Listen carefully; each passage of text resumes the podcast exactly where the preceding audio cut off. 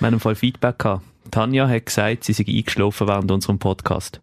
Jetzt ist das positiv oder negativ? Ich meine, Ich könnte ja, könnte ja eigentlich, äh, eben, wenn ein Podcast am Abend natürlich los ist zum Entspannen, ist das ein gutes Zeichen. Während dem Joggen wäre es eher dumm. Ja, und unsere Stimmen sind immerhin nicht so, dass sie Menschen vom Schlaf abhalten. Ja, eben, also wir sind, Auch nur, weil ich es pegle. das ist gut, da sind wir entspannt gewesen. Schön. Für die Lea ist es ein bisschen zu kurz. Sie fährt einmal vom Gundeli auf die Herwil ins Training und offenbar sind wir wie so fünf Minuten zu früh. Aha, ja. Und da kommt halt doch noch wie noch irgendein anderer Podcast nach uns und das ist halt Das ist von der. Qualität her nicht ganz Ja. das Gleiche. Das ist klar, dann würde ich gescheit aussteigen und laufen. Fangen wir an. Los geht's.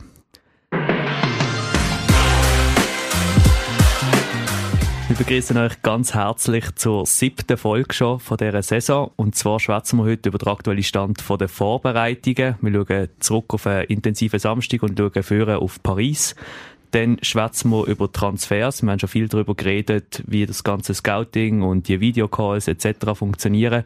Heute schauen wir es noch ein bisschen von einer administrativen Ebene an und haben darum den Marco dabei. Eigentlich ist er auch nur da, um mit dem Brunigo Kaffee zu trinken, aber mein einziges Ziel gewesen, dass ich endlich mal den Brunig auch kennenlerne. Wie war es gewesen? Einsatz gewesen? Hey, das ist ja, unbeschreiblich, unbeschreiblich. Auch wenn ihr zwei hier ins Studio gelaufen sind, dass ich das jetzt mal erleben darf, das ist einfach ja, einzigartig. Ja, es ist eben romantisch da, gell, in Ja. diesen weißen Wänden und in dem grellen Licht. Auf jeden Fall redet der Marco dann ein bisschen über Transfers, wie das funktioniert mit Ablösesummen oder eben nicht und Spielbewilligungen, das wollte ich sagen. Dann reden wir über Tanna, respektive sie redet über sich selber. Sie stellt sich vor in der heutigen Folge und dann schauen wir noch auf unsere Events, die anstehen, am 30. September und am 18. Oktober. Dort nach Programm. Dann darfst du jetzt gerade anfangen mit Rückblick auf den Samstag. Wir haben dort ein relativ grosses internes Vereinsplauschturnier gehabt. Mit dir als Mastermind, was den Spielplan angeht. Als Mastermind, ja. Es war äh, herausfordernd für uns. Wir haben ähm, insgesamt äh, 18 Teams gemacht. Wir haben nicht gewusst, wie viel da schlussendlich werden spielen oder nicht. Das ist auch klar. Natürlich, wenn so viele Leute im Verein sind und äh, Fotoshooting haben und alles. Äh, Es hat aber gut funktioniert. Das heisst, die Spiele haben nachher so können durchgeführt werden, dass immer zwei oder drei Gruppen zu einer von der Nazi A sind. Und dann mit denen, ja, gegen andere Gruppen antreten sind. Das heisst, auf sechs Feldern haben wir gespielt. Und es waren äh, zwölf Nationalspieler im Einsatz gewesen, und es hat also dort äh, epische Battles gegeben. Äh, es ist vor allem so zum Beispiel das Feld Livia gegen die Kara ist äh, immer das Blockduell gewesen, also Libero gegen Mittelblockerin. Und äh, das war immer sehr lustig bei King. Und ja, sehr intensiv, sehr viel Spass gemacht. Und äh, die Spielerinnen haben es genossen mit den Kindern, aber die Kinder eben umgekehrt auch, die sind immer stolz gewesen, wenn sie zu einer neuen Spielerin dürfen und so uns ein bisschen kennenlernen. Von dem her wirklich ein, ein Top-Event gewesen und natürlich auch cooles Volleyball gespielt worden. Kara ist dann auch plötzlich irgendwie auf dem Boden gelegen, draussen vor dem Smashtalk-Buffet. Was ist da passiert? Ja, ja, dann macht man doch immer als Trainer zuerst mal Sorgen und sagt, ah nein, das ist nur die Kara, aber die, die, die, so, die hat so fest müssen lachen, dass sie es einfach nicht mehr können im Stehen machen und die ist ja Boden, im Boden rumgetrollt vor Lachen. Also, sie ist ja ein sehr fröhlicher Mensch und äh, dementsprechend nicht ganz überraschend, aber der Lachanfall ist schon sehr intensiv gewesen, ja. Ja, und Mädchen, die zugeschaut haben, also die Juniorinnen, sind schon ein bisschen schockiert gewesen, weil sie ihr sind dann gleich 1,90 Meter, die am Boden liegen und sie ist ja durchaus eine kräftige Person. Sie hat also ein gutes Bild abgegeben und ja, ich Ja, habe genau. eigentlich gesagt, wir wollen einen guten Eindruck hinterlassen im ganzen Club, aber ja. Jetzt hat er vielleicht ein bisschen aufgelockert, also Kinder haben, glaube ich, sehr Freude gehabt. Wir haben vorher gerade den Wochenplan angeschaut. Am Mittwoch spielen wir gegen WFM ein Testspiel in Asch, ähm, intern auf zwei verschiedenen Feldern und am Donnerstag gehen wir dann auf Paris. Was erwartest du von dieser Woche? Ja, also wir haben eben, nachdem wir letzte Woche das erste Mal, äh, ja, getestet haben mit dem ganzen Team, wir sind in Müll ausgesehen, vier Sätze gespielt, haben uns vorher darauf geeinigt und haben 2-2 uns nachher getrennt. Das war eigentlich gut gewesen, bei beiden Teams, eigentlich können durchrotieren. Haben wir jetzt diese Woche äh, eigentlich sozusagen wie normale Spiel vor uns. Also, es ist auch so in Paris, haben wir alle uns auf vier Sätze geeinigt. Also egal, äh, wie es ausgeht, ist echt die Idee, dass wir vier Sätze spielen. Ähm, es ist also ein bisschen eine lockere Atmosphäre, nicht jetzt so ein fix-fertiges Turnier, sondern eigentlich so, dass jeder möglichst viel kann profitieren kann. Aber vorher spielen wir gegen Franche. Und dort geht es schon noch ein bisschen darum, dass wir eben nebenzu im zweiten Feld noch ein paar Trainingssachen anschauen. Eben weil wir am Donnerstag schon reisen. Am Donnerstag fahren wir dann auf äh, Paris und am Freitag fängt das Turnier an. Also wenn wir am Mittwoch einfach neben dem Training spielen, dann sind ja nur sechs oder respektive sieben äh, sind dort involviert, werden die anderen dann im Feld nebendran noch trainieren und dann die so die Spielerinnen tauschen und haben quasi so Training und Trainingsspiel zusammen. Und nachher in Paris ähm, haben wir nachher mit insgesamt vier Mannschaften, also wir sind dort. Nachher haben wir aus Frankreich zwei Teams, nämlich äh, das France Avenir Team, das ist äh, eine Stützpunktmannschaft, die für Olympia quasi sich vorbereitet und äh, mit den Jungen. Und äh, Terry France, wo äh, Französisch, in der französischen Meisterschaft auch eine wichtige Rolle wird spielen und das Team aus Belgien, Chalou. Also von dem her sind wir dort am internationalen Turnier aufgestellt und werden das Freitag bis Sonntag gegen jedes Team eine spielen und am Morgen jeweils trainieren. Und äh, ja, das wird sicher ein intensives Wochenende und äh, ist für uns natürlich sehr wichtig. Und jetzt kann ich die Mikrofon wieder anstellen. Hoffentlich. Zack. Jawohl, da bin ich wieder rot. Benjamin hat vorhin gesagt, wegen der Soundqualität müssen wir jeweils ein Mikrofon abstellen. Also er hat, nicht, er hat es nicht inhaltlich gemeint, sondern Sound. Also darfst du ruhig reden. Vielleicht zuerst machen wir so die Überleitung. Zuerst zu dir rüber, Timo, wo du nochmal schnell kurz zusammenfasst, wie wir scouten und wie wir Transfers überhaupt machen. So. Und dann nachher kannst du das Wort oder das Bällchen quasi symbolisch übergeben zum Marco, wenn es ums Administrative geht. Ist das gut? Ja, das klingt gut. Also eben, also die äh, regelmäßigen Hörerinnen und Hörer haben äh, hier in der letztjährigen Episode schon gehört, wie wir das machen. Äh, Im Sommer ja auch ein bisschen erklärt, äh, wie wir mit äh, Spielerinnen in Kontakt kommen. Das läuft meistens über Spieleragenten. Also entweder sehen wir vom Trainerstab gesehen Spielerin und wollen die gerne zu uns holen und gehen so nachher via die Spielerin zum Agent. Oder wir kennen einen Agent und ähm, fragen den, du, wir brauchen die und die Spielerin oder so und so eine Rolle. Und dann schlägt er uns ein paar vor. Und so kommt man nachher gemeinsam ins Gespräch. Und wenn dann nachher auch Rahmenbedingungen geklärt sind, dann gibt's dann meist eben einen Videocall mit der Spielerin, äh, wo man eben ein bisschen, ja, so probiert ein bisschen kennenzulernen, weil es doch eben nebst den Volleyball-Sachen halt doch auch, ja, gibt Werte, wo, wo uns wichtig sind, wo der Spielerin wichtig ist und, äh, wo man dann dort so, ja, mal den ersten Eindruck bekommt, manchmal haben wir auch einen zweiten Call noch und dann im besten Fall einigt man sich nachher auf eine gemeinsame Zusammenarbeit und dann geht eigentlich dann der ganze Prozess erst los, äh, wenn kommt die Spielerin hierher, ähm, da muss man den Reise organisieren und eben, wie wir es auch schon gesagt haben, mit der Wohnung und allem drum und dran, das ist ein Teil.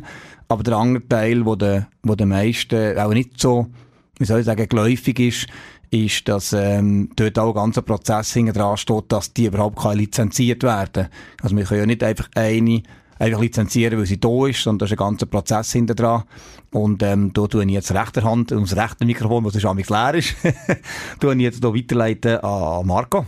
Ja, genau. Also grundsätzlich eben, dass, dann, dass es so zu einer Spielberechtigung kommt, muss man einen offiziellen Transfer starten. Für das gibt es ein Tool beim FAWB, also beim, beim Weltverband. Dort sind all die Spielerinnen äh, hinterlegt, also erfasst. Dort muss man dann die ganze, also man startet den ganzen Prozess, indem dass man unsere Vertragsdetail, wo jetzt der Timo vorher erwähnt hat, ähm, dort eingeben. Also das heißt, von wann bis wann wird ihr hier spielen. Das ist so ein bisschen der erste Schritt. Und nachher geht es darum, dass, dass wir eigentlich den nationalen Verband von der jeweiligen Spielerin, also Federation of Origin, kontaktieren.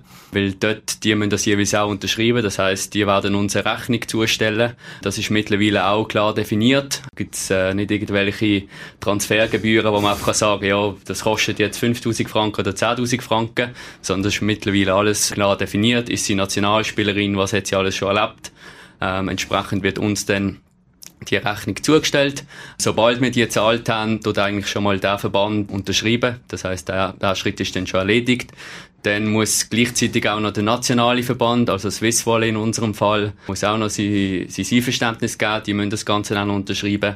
Dann die Spielerin selber, die dort unterschreiben und ja, natürlich auch mehr als Club. Wir sind eigentlich einmal die Ersten, dass wir können den ganzen Prozess lancieren, dann gerade unterschreiben. Dann ist das Ganze schon mal geregelt. Und natürlich, was wir auch nicht vergessen ähm, es gibt auch jeweils noch administrative Gebühren, die wir zahlen müssen ans FAWB oder am CEF, je nachdem, wo das ähm, ja, die Spielerin dazugehört. Und das wird dann je, jeweils auch noch genehmigt vom FIVB oder vom CEF direkt.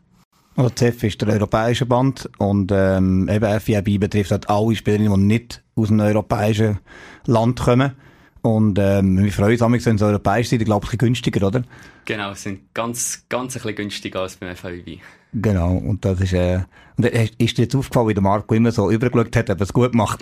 ja, der macht das fantastisch. ja, ein bisschen nervös finde ich auch. Ja, Was man ja auch noch muss sagen, ist, wir haben mit dem jetzt gerade einen Wetteinsatz gewonnen. Sagt man einen Wetteisatz gewonnen? Ja. 150 Stutz. Danke Fippo für die Saisonkarte. ja, also das ist, äh, durch die Präsenz von Marco ist äh, die Wette eingelöst worden. Also wir machen alles für den Club. Herzlichen Dank. Du wirst noch einen Einzahlungsschein kriegen von Marco und wir freuen uns sehr, dass du jetzt eine Saisonkarte hast, Fippo. Die Saisonkarte dir transferiert. Wer auch transferiert worden ist, ja. ist Hanna und die stellen wir jetzt im nächsten Audioclip schnell vor. Hi, I'm Hannah. I'm 23 years old and I play for Smash. My parents met through playing volleyball and yeah, now my brother is playing beach volleyball and my little sister is also playing, she's a setter. So yeah, it's just every family dinner, it's basically all that we talk about most of the time. I'm not a very aggressive person, so for me it's great that it's not like a contact sport where you have to like push people around and stuff. Uh, but you can still be aggressive, like without hurting others, I guess, most of the time. I've always been taller than all the boys in class when I was a kid, and uh, it's something that I've gotten used to, I think. But for sure, I still notice people looking and whispering, and but yeah, it's just for me like great to be this tall in volleyball. So I think it's like something that I can use for my life now for sure it will be more difficult when I'm done with volleyball. I think I will have to find another way, but now it's working. I guess like that I am very Swedish, I think, and I love everything uh, about my country and uh, like the culture. And I will definitely also like bake some Swedish sweets for you guys during the season. So yeah, some Swedish food is the best. It's my favorite.